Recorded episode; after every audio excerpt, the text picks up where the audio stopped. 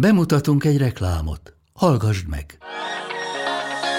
Üdv kalandvágyó barátunk! Jól jönne már egy tökéletes hosszú hétvégi kiruccanás? Akkor irány Horvátország. Várunk téged Dubrovnik és Split pesgésével, a Plitvicei tavak nyugalmával, valamint a túrázás, pizzajozás vagy kajakozás szabadságával a lenyűgöző Adrián. Ha pedig megéheztél, falatoz útközben a helyi konyha remekeiből. Benne vagy? Mert Horvátország mindezt tudja. Kalandra fel! Horvátország! Tele élettel! További részletek a www.croatia.hr per hu kötőjel weboldalom. Reklámot hallottál.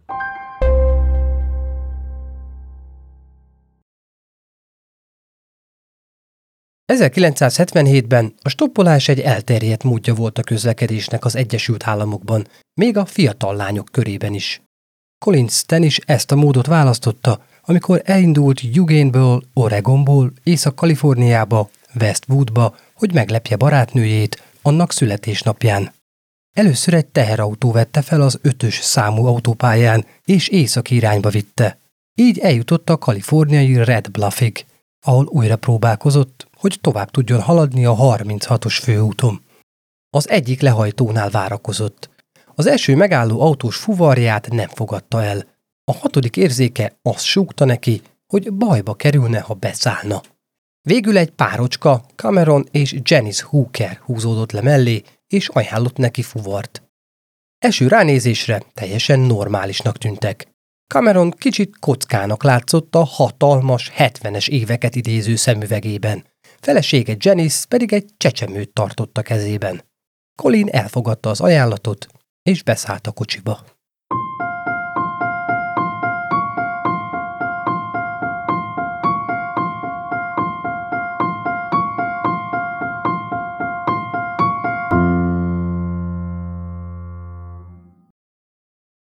Sziasztok! Szatmári Péter vagyok, és ez itt a Bűntények Podcast legújabb, influenza szezonnal tarkított epizódja.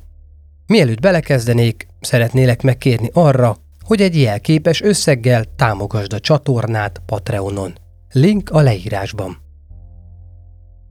Az utazás alatt szinte egyáltalán nem beszélgettek, de Cameron folyamatosan a lányon tartotta a szemét a középső tükrön keresztül, amitől annak kellemetlen érzése támadt. Nem sokkal később megálltak egy benzinkútnál, ahol Colin kihasználta a lehetőséget, és kiszállt a kocsiból, hogy elmenjen WC-re. Valahol legbelül érezte, hogy másik kocsit kellene keresnie, mert a párral valami nem stimmelt. De mivel annyira közel járt már az úti céljához, inkább kockáztatott, visszaült és folytatta útját Cameronnal és Janice-szel. Nem haladtak sokat tovább a főúton, amikor a férfi megkérdezte, hogy nem lenne baj, ha megállnának megnézni egy barlangot, ami kicsit távolabb van. Colin nem bánta a dolgot, nem sietett sehová. Letértek a műútról, és egy földes úton haladtak tovább. Egészen addig, míg el nem értek egy patakmederig, ahol a pár kiszállt, hogy nézelődjön. Colin a kocsi hátsó ürésén maradt. Egy darabig szemével követte a családot, de azok idővel eltűntek egy kis domb mögött. Pár perccel később Cameron hirtelen megjelent az autó mellett, majd beugrott a hátsó ülésre Colin mellé. Megragadta a lány karját, arcát pedig belenyomta a háttámlába. Kezeit összekötötte, szemeit letakarta és száját kipeckelte. Majd a fejére egy nagy fából készült dobozt húzott. A fadoboz egy házilag készített szadomazó kellék volt, egy úgynevezett érzék megvonó láda. Nagy és nehéz. Két oldala pántokkal volt egymáshoz rögzítve felül, mint egy kagyló vagy egy hamburgeres doboz. A lenti oldalán pedig volt egy lyuk, ami pontosan ráilleszkedett a lány nyakára. A doboz belseje ki volt tömve hangtompító anyaggal, így Colin hiába kiáltott, miután Cameron alul összekapcsolta a dobozt, az nem hallatszott ki. Nem tehetett mást, mozdulatlanul hevert a kocsi hátsó ülésén, miközben folytatták útjukat a 36-os főúton. Amikor az autó végre megállt, Cameron levette a lány fejéről a dobozt, és bevezette a házukba, pontosabban a pincébe. Ruháit levette róla, de a szemkötőt rajta hagyta. Ezek után arra kényszerítette, hogy álljon rá egy fémből készült, lefordított jégtároló ládára, és emelje fel a kezeit. Csuklóit egy bőrővel összekötötte, ami a plafonba szerelt kampóra volt akasztva. Miután végzett, kivette a jeges ládát a lány alól, és hagyta lógni a csuklója köré csavart bőrővön. Közben egy bőrkolbáccsal a hátát verte. A lány rugdosódott és sikoltozott. Miközben Cameron korbácsolta, a szemkötője kisé lecsúszott, és az így keletkező lyukon keresztül megfigyelhette a környezetét. A tőle nem messze lévő kis szekrényen magazinokat látott, amik lányokat mutattak pontosan olyan pozícióban, amiben ő is volt. Cameron ugyanis a BDSM magazinokban olvasottak alapján megalkotott fantáziáját élte éppen ki rajta. Miután végzett, visszatolta alá a fémládát, hogy meg tudjon pihenni a lábán. Amíg a lány az első sokkon próbálta magát túltenni, Cameron és felesége Janice szexelni kezdtek előtte úgy, hogy közben őt nézték, ahogyan mesztelenül kezeinél felkötve áll pincéjükben. Colin sikoltott, de ez csak feltüzelte Cameront, aki azt vágta vissza neki. Gyerünk csak, sikíts, majd kivágom a hangszálait.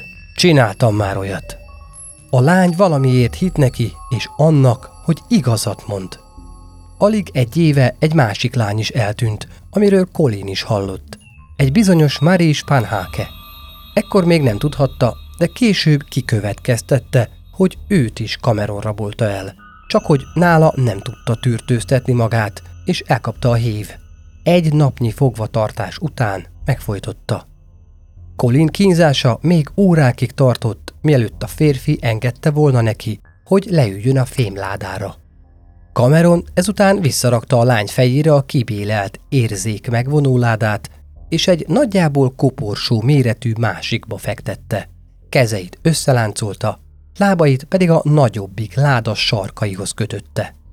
Cameron Hooker a kínzások szünetében sem pihent. Újabb szadomazó kellékeket gyártott. Másnap Colin meg is kapta a következőt, az úgynevezett állványt, aminek négy sarkához kötözte a férfi a csuklóit és a bokáit, majd egy napra úgy hagyta. A harmadik napon megpróbálta megetetni Kolint, de a lányban nem maradt meg semmi. Minden, amit megevett, azonnal vissza is jött hányás formájában. Ez felmérgelte a férfit, aki visszaakasztotta a kampóra a bőrővel, és megkorbácsolta. Amikor végzett, visszakötözte az állványra. Eltelt egy hét. Colin szobatársa aggódni kezdett barátnőjéért, aki azóta sem jelent meg annál a barátjánál, akihez igyekezett.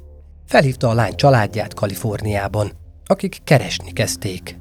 1500 kilométert vezettek délre Eugene felé, miközben minden útba eső városban megálltak, és bejelentették lányuk eltűnését. Sajnos semmilyen nyomot sem találtak. Végül visszautaztak Riverside-ba.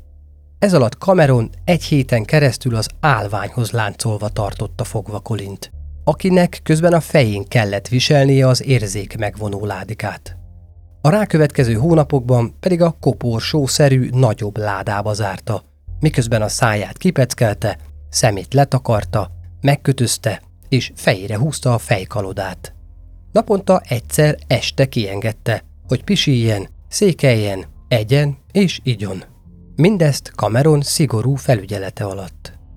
Az első pár hónap nagyjából így telt el. A biológiai szükségleteken felül Colin csak fogva tartója szadista öröm szerzésére hagyhatta el a ládáját. Amikor is megkorbácsolta, folytogatta, áramot vezetett belé, és megégette nemi szervét egy hősugárzóval. Időnként pedig víz alá nyomta a fejét, és addig tartotta lent, míg a lány majdnem megfulladt. Colin visszaemlékezései alapján a férfi az első fél év alatt legalább 90-szer akasztotta fel őt a kampóra és korbácsolta meg. De ez még csak a kezdet volt. 1977. novemberében Cameron épített egy újabb faládát, amiben a rabszolgáját tartani akarta. Ez egy háromszög alakú tákolmány volt, ami pontosan bepasszolta pincéből felmenő lépcső alá. Műhelynek nevezte el. Colin hat hónapot töltött ebben a műhelyben kikötözve. Csak akkor vehette le a békjóit, ha valamilyen szadista játékot játszott vele gazdája, vagy amikor néha napján valamilyen ház körüli munkára kötelezte. Cameron feltalálói kedve nem csappant. Készített egy nyújtógépet, amivel Colin karjait és lábait feszítette szét és nyújtotta meg. Pont, mint ahogy azt a középkorból ismerhetjük. Sajnos ez az eszköz végül maradandó hát és vál problémákat okozott a lánynak. Cameron Hooker nem csak fizikailag bántalmazta Colint, hanem pszichológiai módszerekkel is manipulálta. Azt adta be neki, hogy ő egy illegális és titkos rabszolgatartó közösségnek a tagja, amit csak a cégként emlegetett.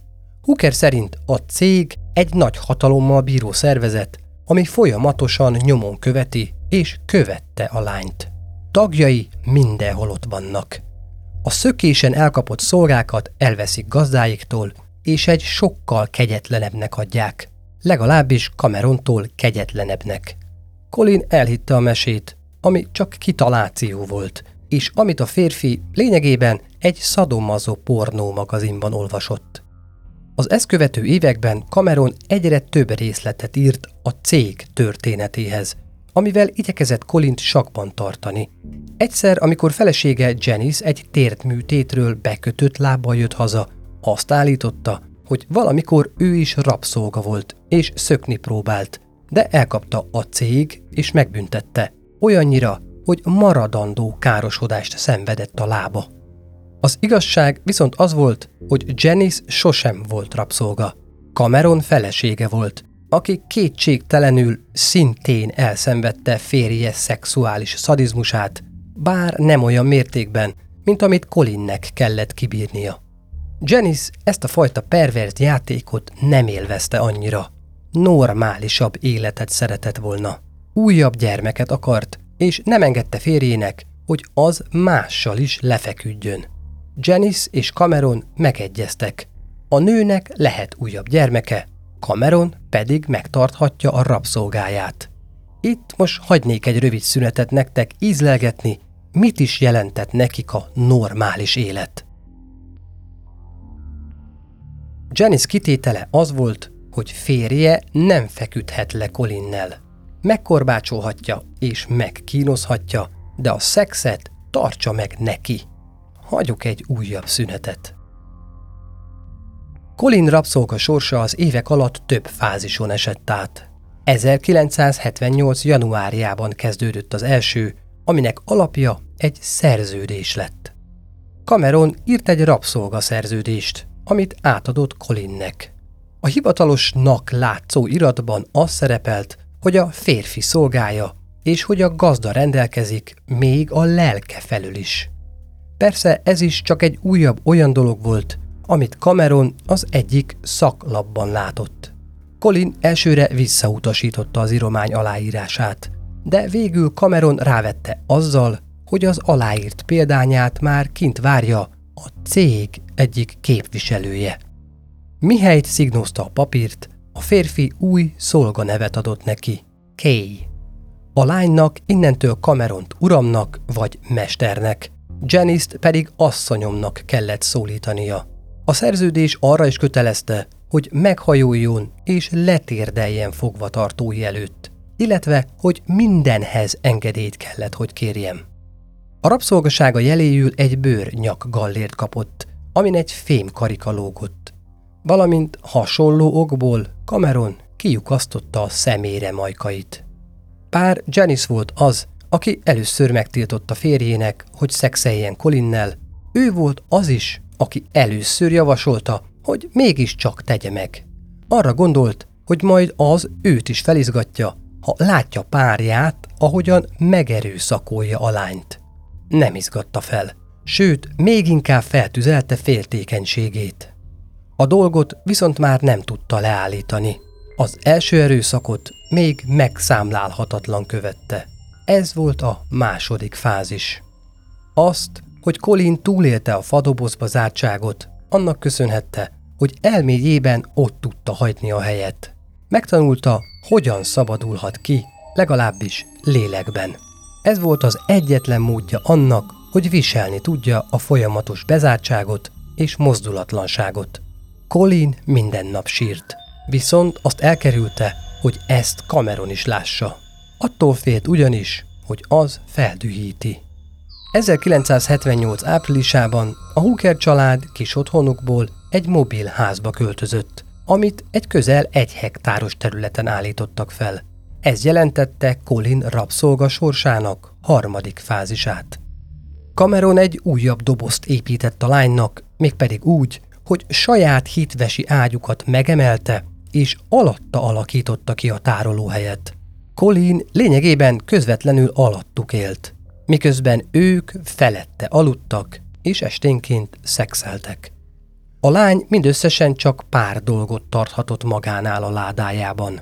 Egy ágytálat, némi WC papírt és egy rádiót. Napjainak nagy részét a kicsiny helyen töltötte az ágy alatt. Ki csak egyszer engedte naponta, rövid időre és csak éjszaka. 1978. szeptemberében megszületett Janice második, várva várt gyermeke. Mégpedig azon az ágyon, ami alatt végig ott volt bezárva Colin. Az ezt követő évben Janice éjszakai állást kapott, miközben Cameron nappal dolgozott, és esténként felesége távol létében kiengedte Colint, hogy háztartási munkákat végezzen és vacsorát főzzön mesterének. 1980. júniusára Cameron már annyira biztos volt abban, hogy a cégről szőtt meséje félelembe tartja Colint, hogy amikor Janice nappali munkát vállalt, rábízták a két gyerek felügyeletét. A cég mindig figyeltől való félelmében a lány nem próbált elszökni. Elhitte, ha megtenné, egészen biztosan levadásznák, megkínoznák, és lehet, meg is ölnék. Cameron még azt is elhitette vele, hogy a családját is bántaná a cég. A rabszolga sorsának ebben a szakaszában a házas pár megengedte neki, hogy a hátsó fürdőszobában aludjon a WC-hez láncolva. Miközben a velük élő két gyereknek fogalma sem volt arról, hogy a nap végén Colin nem hagyja el a házat. 1981. februárjában Cameron visszaszerette volna dugni Colint az ágyuk alá, de Janice azt mondta, hogy inkább otthonról végezhető munkát vállal és felügyel a lányra. Colin így valamivel nagyobb szabadságot kapott. De mivel a cég haragja ott lebegett felette, mindenben alárendelte magát fogvatartóinak, és nem próbálkozott semmivel. Megengedték neki, hogy besegítsen Janice otthoni munkájában, és elektronikai eszközöket rakjon össze. Persze a fizetése Cameronhoz került. Ekkoriban kezdett a férfi a lány kikényszerített segítségével egy hatalmas götröt ásni a portájukon. A téglákkal övezett lyuk ásása és építése két évbe tellett. Cameron nagy tervét a gödörrel nem árulta el Janice-nek. Fölé féltetőt akart húzni, hogy több rabszolga számára alakítson ki egy börtönszerűséget. Most, hogy az évek alatt sikeresen átverte feleségén azt, hogy rabszolgát tart, készen állt arra, hogy négy továbbit raboljon. 1980-ra már három év telt el. Ekkorra Colin már tudta, Cameron nem akarja őt megölni, de azt is belátta, hogy borzasztó szolga sorsának sosem lesz vége. Már ez marad az élete, örökre. Abban bízva, hogy fogva tartója jobban bánik majd vele, szerelmet vallott és szerelmes leveleket írt neki. Úgy tűnik, minden egyes nappal jobban és mélyebben belét szeretek. Néha úgy érzem, az, hogy a rabszolgád lehetek, csak jobban nővé tesz. De van olyan is, amikor pont ellenkezőleg kevésbé vagyok tőle nő. Te tudod igazán, hogy hogy érezzem magam jól a bőrömben. Nagyon szeretlek érte téged. Irántad érzett szerelmem minden egyes nappal nő. Te töltöd meg az életem boldogsággal és szerelemmel.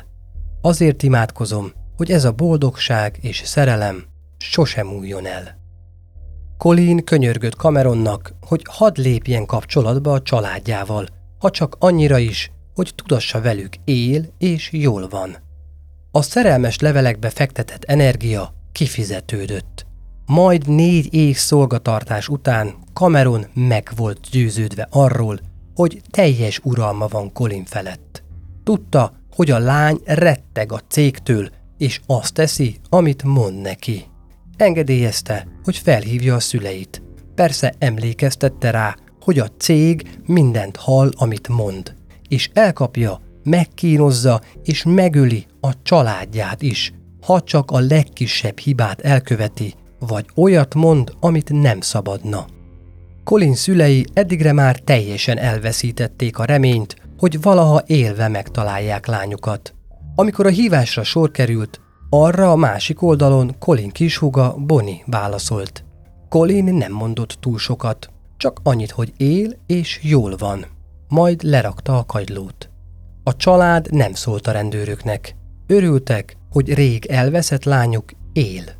Bár megválaszolatlan kérdésből maradt nekik így is elég. Azt gondolták, hogy valamiféle szektába állt, ami valljuk be nem volt szokatlan akkoriban Kaliforniában. Cameront teljesen felvillanyozta, hogy rabszolgája beszélt a családjával, és nem buktatta le. Ezután még nagyobb mozgásteret hagyott neki. Élvezte a tudatot, hogy olyannyira kontroll alatt tartja, egészen biztosan nem fog tőle elszökni. 1981. februárjában megígérte, hogy elviszi a szüleihez, hogy meglátogathassa őket. Hozzátette, hogy 30 ezer dollár, 10,5 millió forint extra díjat kellett a cégnek fizetnie azért, hogy fedezze a kiruccanással járó többlet megfigyelési kiadásokat. Az utat megelőzően viszont kötelezte Kolint, hogy bizonyítsa be feltétlen hűségét. Kezébe adott egy puskát, aminek csövét a lány szájába nyomta, és parancsolta, hogy húzza meg a ravaszt. A lány megtette. Szerencsére a fegyver nem volt töltve. Ezek után, ahogyan ígérte, elvitte Colint Riverside-ba. Útközben azért megállt a cég központjánál, hogy ott hazugságvizsgálatnak vessék majd alá a lányt, mielőtt meglátogathatja a családját. Colin rettenetesen izgult, hogy találkoznia kell valakivel a cégtől. Amikor megérkeztek a szakramentói épülethez, Cameron kiszállt és bement. Colint a kocsiban hagyta. Egy kis idő elteltével visszajött, és azt mondta, hogy sikerült lebeszélni őket a vizsgálatról, és hogy most már nyugodtan folytathatják az útjukat. A család látogatáson Hooker a lány barátjaként, pasiaként mutatkozott be, és azt mondta, hogy egy számítógépes szemináriumra San Diego-ba kell utaznia, és majd onnan visszafelé felveszi Colint. A lány mindennél jobban el akarta mondani a szüleinek, hogy valójában mi is történt vele, és hogy rabszolgaként tartják fogva. De annyira tartott a cégtől, és attól, hogy esetleg a családját is bántják, ha valami rosszat mond, hogy inkább hallgatott. Az éjszakát otthon töltötte, majd másnap eljött érte Cameron.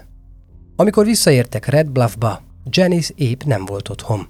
Cameron megerőszakolta, majd bedugta Colint az ágyuk alatti fadobozba. A férfi sokszor kérte feleségét arra, hogy olvasson fel neki a Bibliából.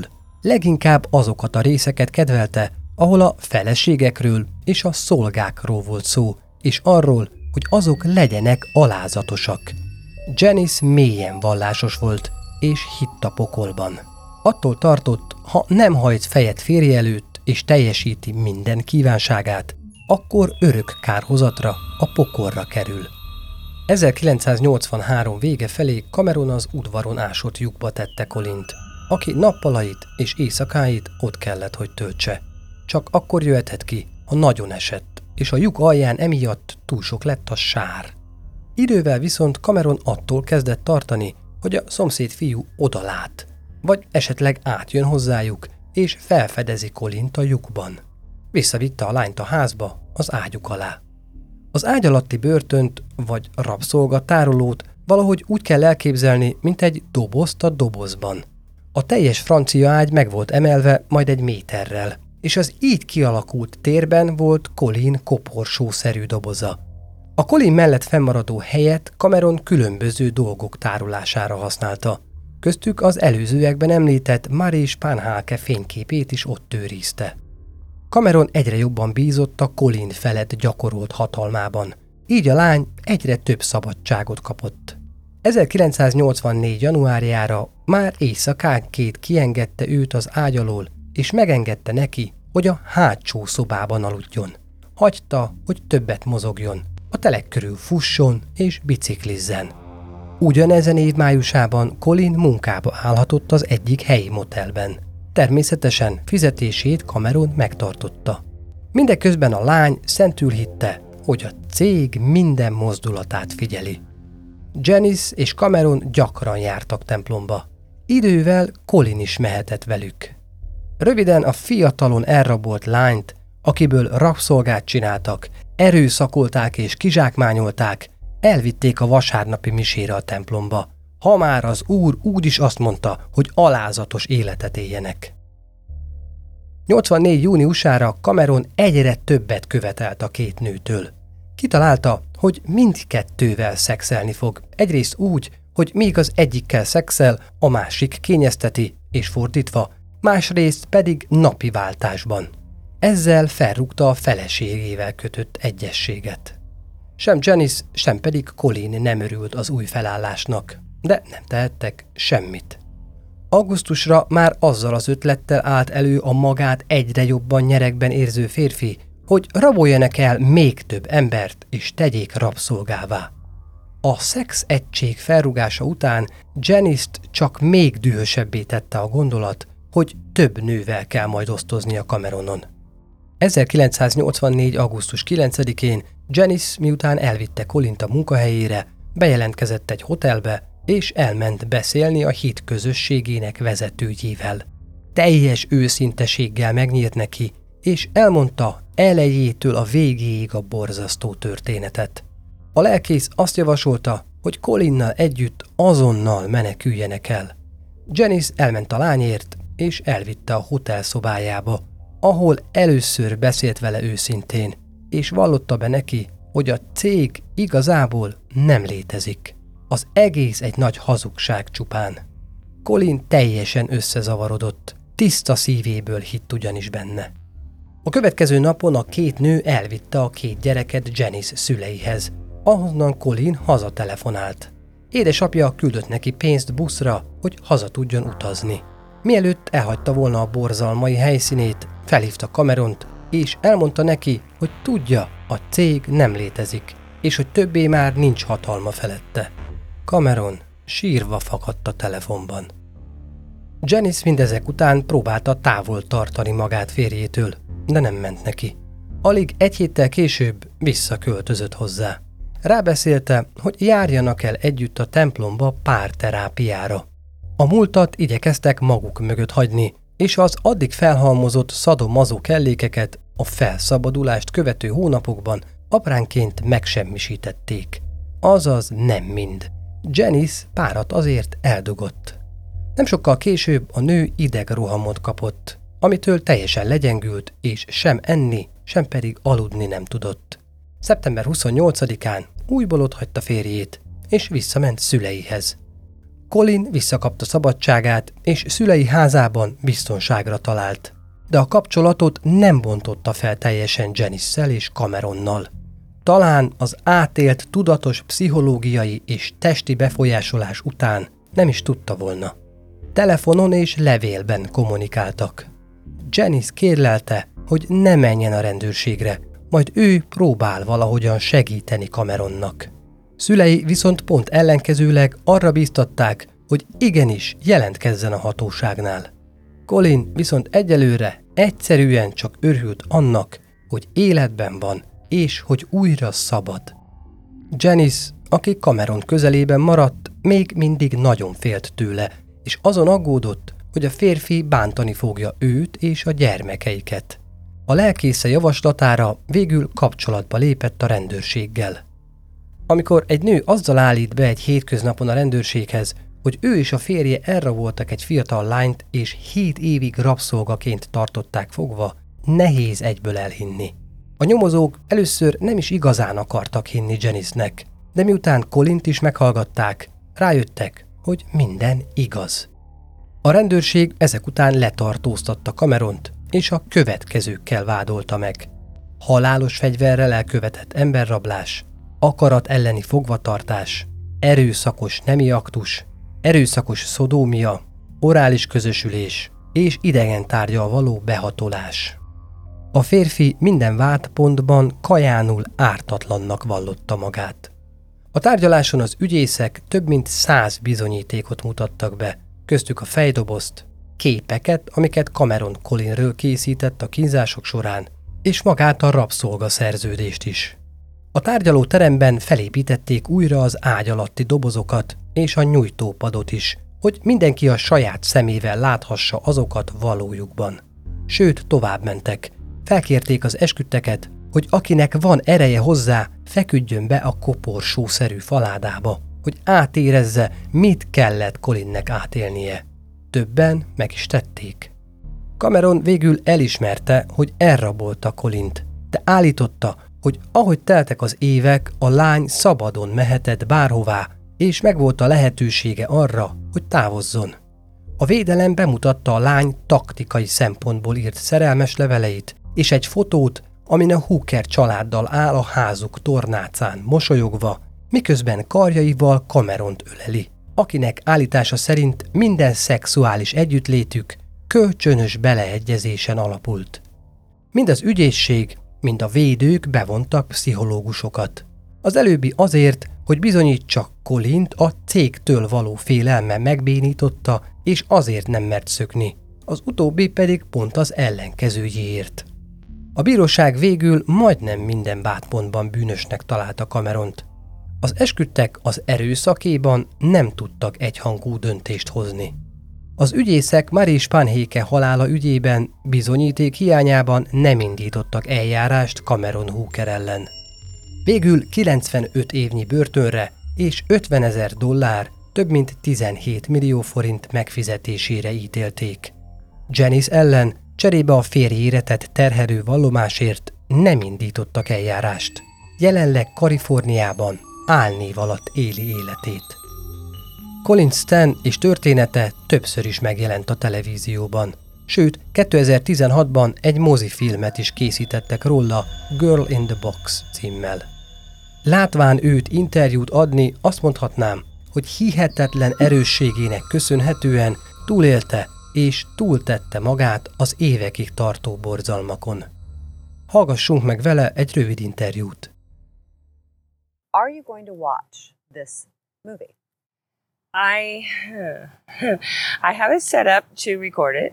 Um, Megnézi a filmet? Még nem készültem fel rá. Talán megnézem. Pár barátom mondta, hogy átjön és megnézi velem. Az egyikük mondhatni a pszichiáterem, akivel közelebb kerültünk egymáshoz. Ő is azt mondta, hogy átjön. Valószínűleg sírni fogok, amikor megnézem. And he said he would come over and watch it with me. I'll probably cry when I watch it. I think the, the thing that shocks people the most when they hear about your case, I mean, yes, the torture shocks them and the, and the sexual abuse. Azt gondolom, az embereket legjobban az sokkolta a kínzáson és a szexuális bántalmazáson felül, hogy annyi időt kellett töltened abban a dobozban. Mi járt a fejedben akkor?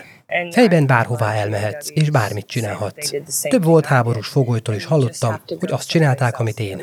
Lélekben el kell távolodni, elmenni valahová, szép dolgokra gondolni, mint a családodra. Én gondolatban elmentem velük piknikelni, nyaralni.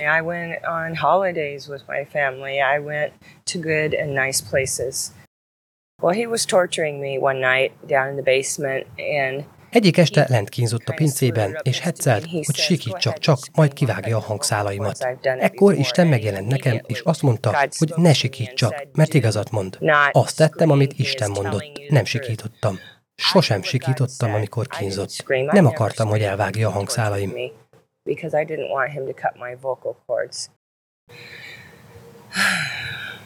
I want to cry. you know, nem akarok sírni. Nagyon sajnálom Merét, aki az első áldozat volt. Ő teljesen elvesztette a fejét, és azt tette vele, amit tett.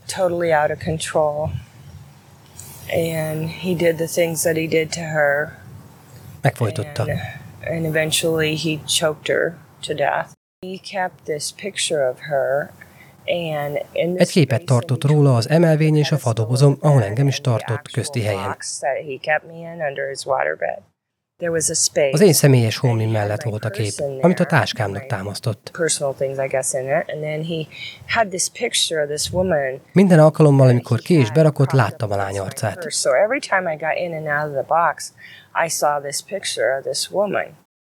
Nem én voltam az első áldozata. Én voltam az első, aki túlélte.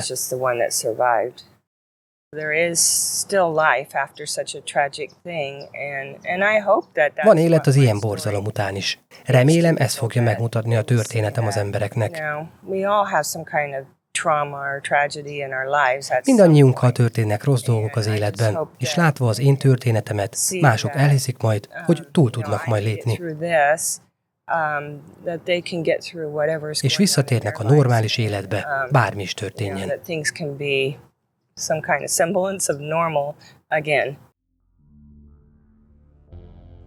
Köszönöm, hogy ismét a Bűntények podcastet választottad.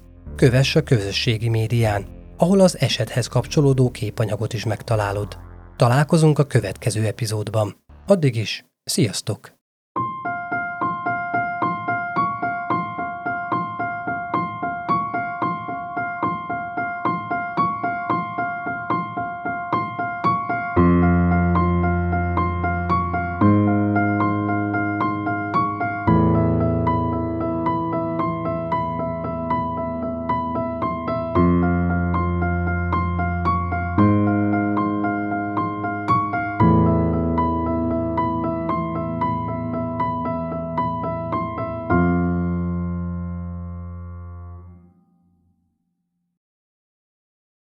Legalábbis Camerontól kegyetleben.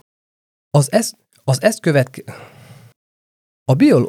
Nagyon melegen van. Ezt lehet bevágom a végére. Az a helyzet, hogy hamarabb akartam felvenni ezt a podcastet.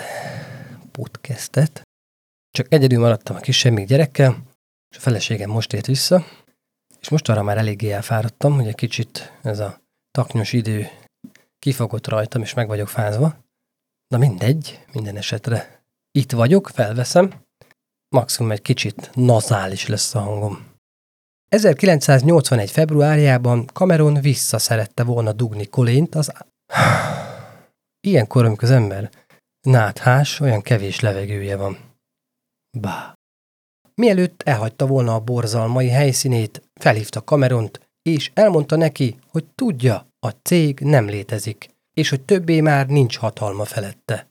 Cameron sírva fakadt a telefonban, hogy rohadjon meg. Ez a műsor a Béton közösség tagja.